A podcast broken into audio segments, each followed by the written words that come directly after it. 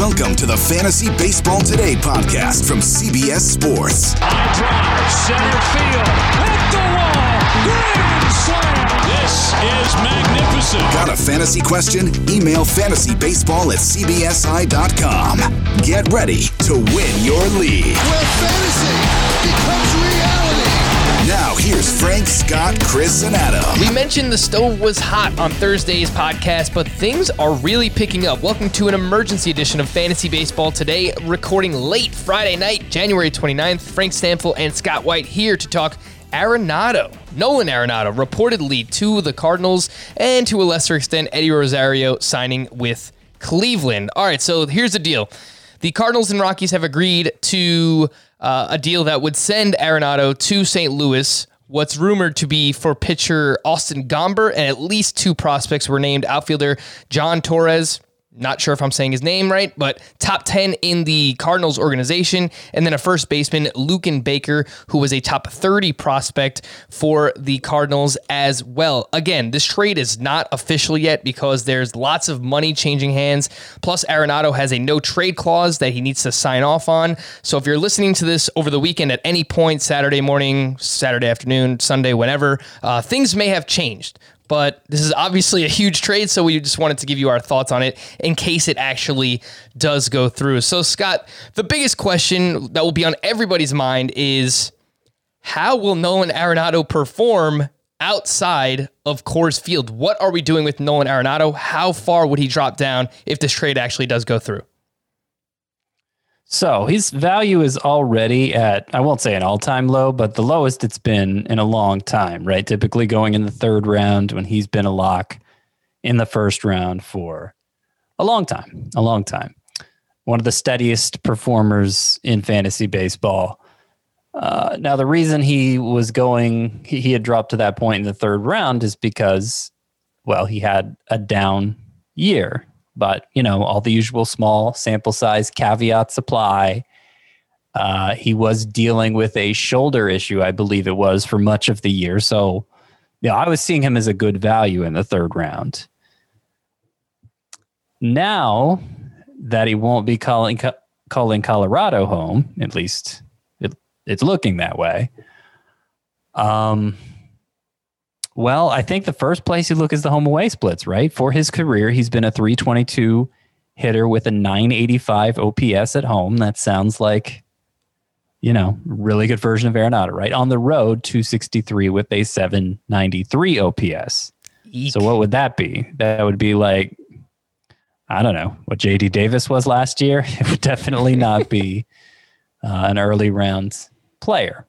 But of course, it's not as simple as just Nolan Arenado is now who he's always been on the road because it, there's there's there's something that happens with Rockies hitters um, like a come down effect when they leave Coors Field. And, and of course, it's not reasonable to expect player stats to be even home and away anyway. That's just not it's not a super common thing no matter where the player's playing.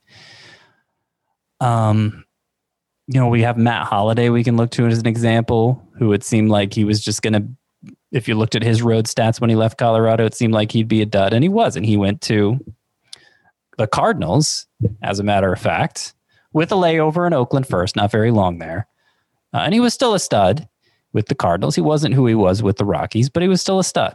It was more like a second, third, fourth round type as opposed to a first round type. So maybe that's what we're looking at with Arenado that that's probably what I'd say, if not for the fact that we had already downgraded Arenado and you know he he dealt with that shoulder injury last year, and there were already questions there before this trade even happened. So I know that's a rambling answer without um, a clear conclusion, but I, I think the long and short of it is, I'm not that likely to draft Arenado just because there's it, it's too much uncertainty for what's going to be. Still, I'm pretty confident he's still going to be an early round pick. I will say regarding Arenado, I think people were already baking the possibility of him being traded into his draft price. I think that, along with the shoulder injury that he suffered from last year, which hurt the numbers, as you mentioned, those were the reasons why we were seeing Arenado consistently being drafted in the third round, at least of 12 team leagues. The ADP right now, I believe, is 29. Yes, 29 overall, according to Fantasy Pros. And you referenced Matt Holliday. While he was still in his prime, I looked this up just before we started here. Uh, the first four seasons he was with the Cardinals, he batted 301 with that with the team with an 897 OPS that's still a really, really damn good player. Uh, DJ LeMahieu, we could look at what he's done. Obviously, going from one great hitter's park in Coors Field to another great hitter's park in Yankee Stadium. But since he's joined the Yankees, a 335 batting average and a 920 OPS. The point of the matter is, Arenado is still a really, really good player. So I think that we're going to see the numbers drop. Is he going to be a near 900 OPS bat? Maybe not, but hitters typically do play better at home versus the road, no matter what team you look at. Obviously, it's exorbitant when it comes to the Rockies players, but I, think Arenado probably settles in somewhere as like an 850, 860 OPS bat, which is still really good. Uh, so, Scott, I'll just ask you regarding the third base position. Uh, how far at all, if are, are you going to drop Nolan Arenado if the trade actually does go through? He's the 4th mm-hmm. third baseman off the board. Mentioned the ADP at 29. Would you drop him uh, behind Rendon? And I think you already had him behind Bregman. Would you drop him behind Devers? Are we going that far? Devers' ADP is at 42. So are, are we thinking that range for uh, for Nolan Arenado? I think I already had Arenado behind Oh, you know what? I have my points league rankings opened up here. Okay. So, yeah, I think it's pretty easy to drop Arenado behind Rendon, regardless of format, because I had them virtually even anyway. Agreed. Yeah, Devers, Devers is the question. And I feel more secure with Devers right now than I do with Arenado. Personally, I, there, there's a big drop off after Devers. You know, I actually had Devers in kind of a tier unto himself after Arenado, Bregman, and Rendon. Um, but I think the bigger drop off is after Devers because I go from Devers and then uh, in terms of in terms of uh, salary cap value. Uh, let me let me pull it up in five by five leagues. In terms of that, okay, so yeah, Devers I have at twenty four, and then Cavan Biggio at seventeen. So a big dip there, and I feel like that is the more appropriate place to slot Arenado, where I'm I'm honestly going to feel comfortable drafting him. It would be after Devers. It wouldn't be before him, and um, maybe I'll maybe I'll end up with my fair share of him because I I don't know how the rest of the fantasy playing world's going to react to this. They might they might totally tank him in the rankings, Arenado. I, I don't know. I don't know. But I, I I can feel comfortable saying that once Devers is gone, if Arenado's still there, that's when I'm going to be excited to swoop in and take him. So we'll see. I mean, it, it might be a situation like with uh, the example I use a lot is Clayton Kershaw two years ago, where I had him as a bust, but it's but then he suffered like a shoulder thing in spring training that didn't seem too serious, but suddenly nobody would touch him. And so I ended up with a lot of shares of Clayton Kershaw that year, and he ended up having a great year. So I, I could see that happening too with Arenado if it, if this deal just scares everybody away, which it has the potential to do. I don't want to overstate how much you should downgrade him, but I'm definitely less comfortable drafting him now than I was with him on the Rockies. Oh, for sure. Yeah, you. I think you have to unquestionably drop him behind Bregman, drop him behind Anthony Rendon. Uh, I think he's right in that same range as Rafael Devers. I would still take Arenado ahead of Devers, but I understand uh, why somebody would want Devers over him. Uh, he's not changing venues. He's not, uh, you know, joining a new team or anything. He has Alex Cora coming back, so there's still a lot to like about Rafael Devers. But I think that's the right range. I think we see Rendon drop at least a round. But if he goes too far, I agree. Um, he could potentially become a discount. According to Bob Nightingale, the Rockies will now turn their attention to locking up Trevor Story long term to an extension, which is exactly what you want to hear if you have him in Dynasty. But Scott, I did just want to ask you for this season, should we be downgrading Trevor Story at all? Uh, just because there likely will be less counting stats. Um, he had just 28 RBI in 59 games last season in 2020. That is a 71 RBI pace over 150 games. You currently have Story as your number nine player in Roto. Would you downgrade him at all? I would not. No. I mean, he seems of the stature that I'm not really that concerned with his supporting cast. Now, I mean, if they don't lock him up to a long term deal, do the Rockies then shove Trevor Story? And does does he wind up leaving Colorado? Because I think I'd actually worry about him more, even more than uh, than Arenado away from Coors Field. Maybe not. I'd have to look at that more. But yeah, no, I'm I'm not downgrading Trevor Story because of the Arenado move. Okay. That's the end of the sentence. I didn't. I couldn't tell if that was the end of the sentence. Um, I'll just ask, how does this affect the rest of the Rockies, the biggest winners? Scott, Scott, I'm doing. If if you're watching on video, I'm doing a little arm nudge thing. Garrett Hampson is he back in the mix? Uh, there's Hampson. There's Ryan McMahon. Brendan Rodgers. There were three names that stood out to me that uh, potentially see an upgrade here in value with Arenado being traded. Yeah. Uh, Brendan Rodgers, I think, is probably the one they're going to be most anxious to get in the lineup, who wasn't Yes. already poised to get a lot of at bats. Like Hampson was going to get at bats. It, it may not have been an everyday role, it may not have been a fixed position, but he was going to get starts all over the place and play a lot. Um, so I don't, I don't know that. I, I think they prefer to keep him in that super utility role, actually. But now you look at it and Okay, so you you slot Rodgers at third base, I guess. McMahon seems like a first base. I don't know. They have Josh Fuentes there, but I, he doesn't seem like somebody they really need to give regular bats to. So McMahon at first, Rodgers at third, Story at short. Uh, well, maybe Hampson does end up getting most of the starts at second base. Is there anybody I'm missing? Uh, you know, McMahon could obviously still play second base if they wanted to give Ian Desmond time, or maybe they are more interested in Josh Fuentes than I think they should be. But I, I think no matter how it ends up playing out, who ends up playing where, it's good news for Hampson, and it might be really good news for Brendan Rodgers. Yeah, Rodgers was the one that really stood out to me. So if anyone's doing early drafts, I know his ADP is basically non-existent. I mean, you can get Yeah, him very Like, he might drafts. he might be um the perfect example of a post type sleeper, the quintessential post type sleeper. That's the word I was looking for. Yeah. Yeah, Brendan Rodgers, former first round pick, the ADP right now, 490.5, has dealt with a lot of injuries the past couple of seasons. Hasn't really been given a fair opportunity with the Rockies yet, but maybe they're turning in that direction with this trade of reported trade of Nolan Arenado. On the Cardinals side of things, it seems like Matt Carpenter would likely head to the bench and value up for Paul Goldschmidt, Paul DeJong, Dylan Carlson. What do you think about that, Scott? yeah, that lineup is looking pretty good all of a sudden, right? Nolan Arenado, uh, you know, a perennial MVP candidate, will help. Yeah. Yeah, well, yeah. We don't know what how, how close he'll be to being Nolan Arenado, but he should definitely be an upgrade from uh, what they had there with Matt Carpenter. Yeah, there's there's really not a place for Matt Carpenter, right? And, and are they going to try him again at second base? There's there's nowhere for Matt Carpenter to play. They don't have the DH in the NL this year. Uh, As of I now, think- as of now, that could change. But I think if there were a DH, Yeah. it's probably Carpenter. But without Um, one, he's probably squeezed.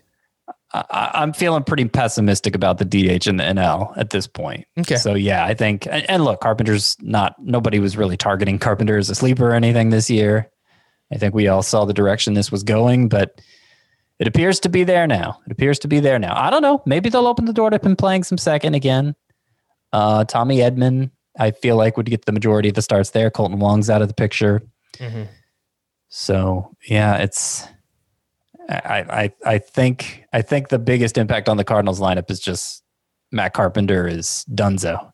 Yeah, Tommy Edman is a name that we should probably talk more about over the next couple of weeks because if he's leading off for this lineup with uh, DeJong, Goldschmidt, Arenado, and Dylan Carlson potentially behind him, could score a lot of runs and, of course, steal you double digit bags as well. To a much lesser extent, Eddie Rosario signs with Cleveland on a one year, $8 million deal.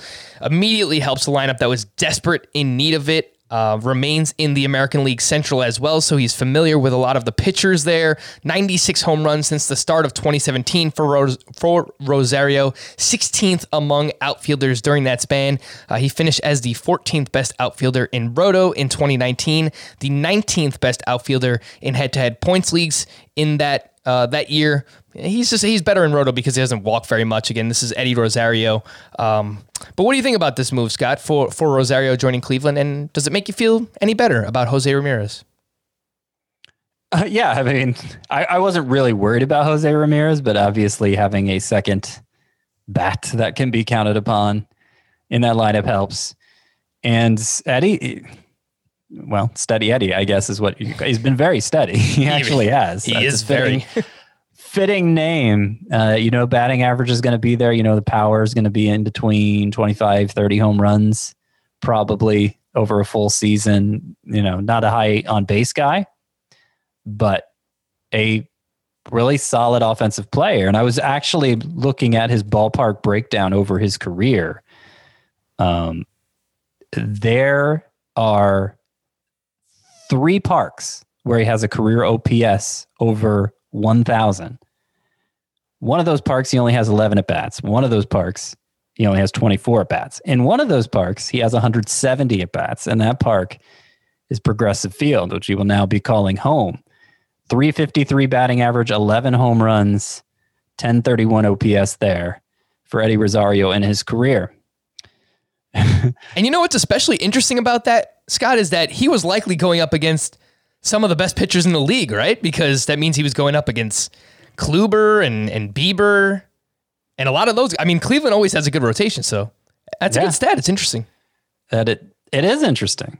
Now, I, I guess if we're we're saying it's not as simple as applying Nolan Arenado's road stats in his move to uh, St. Louis, uh, you know, obviously Eddie Rosario is not going to be a 353 hitter with a 1031 OPS, but it's not going to hurt him.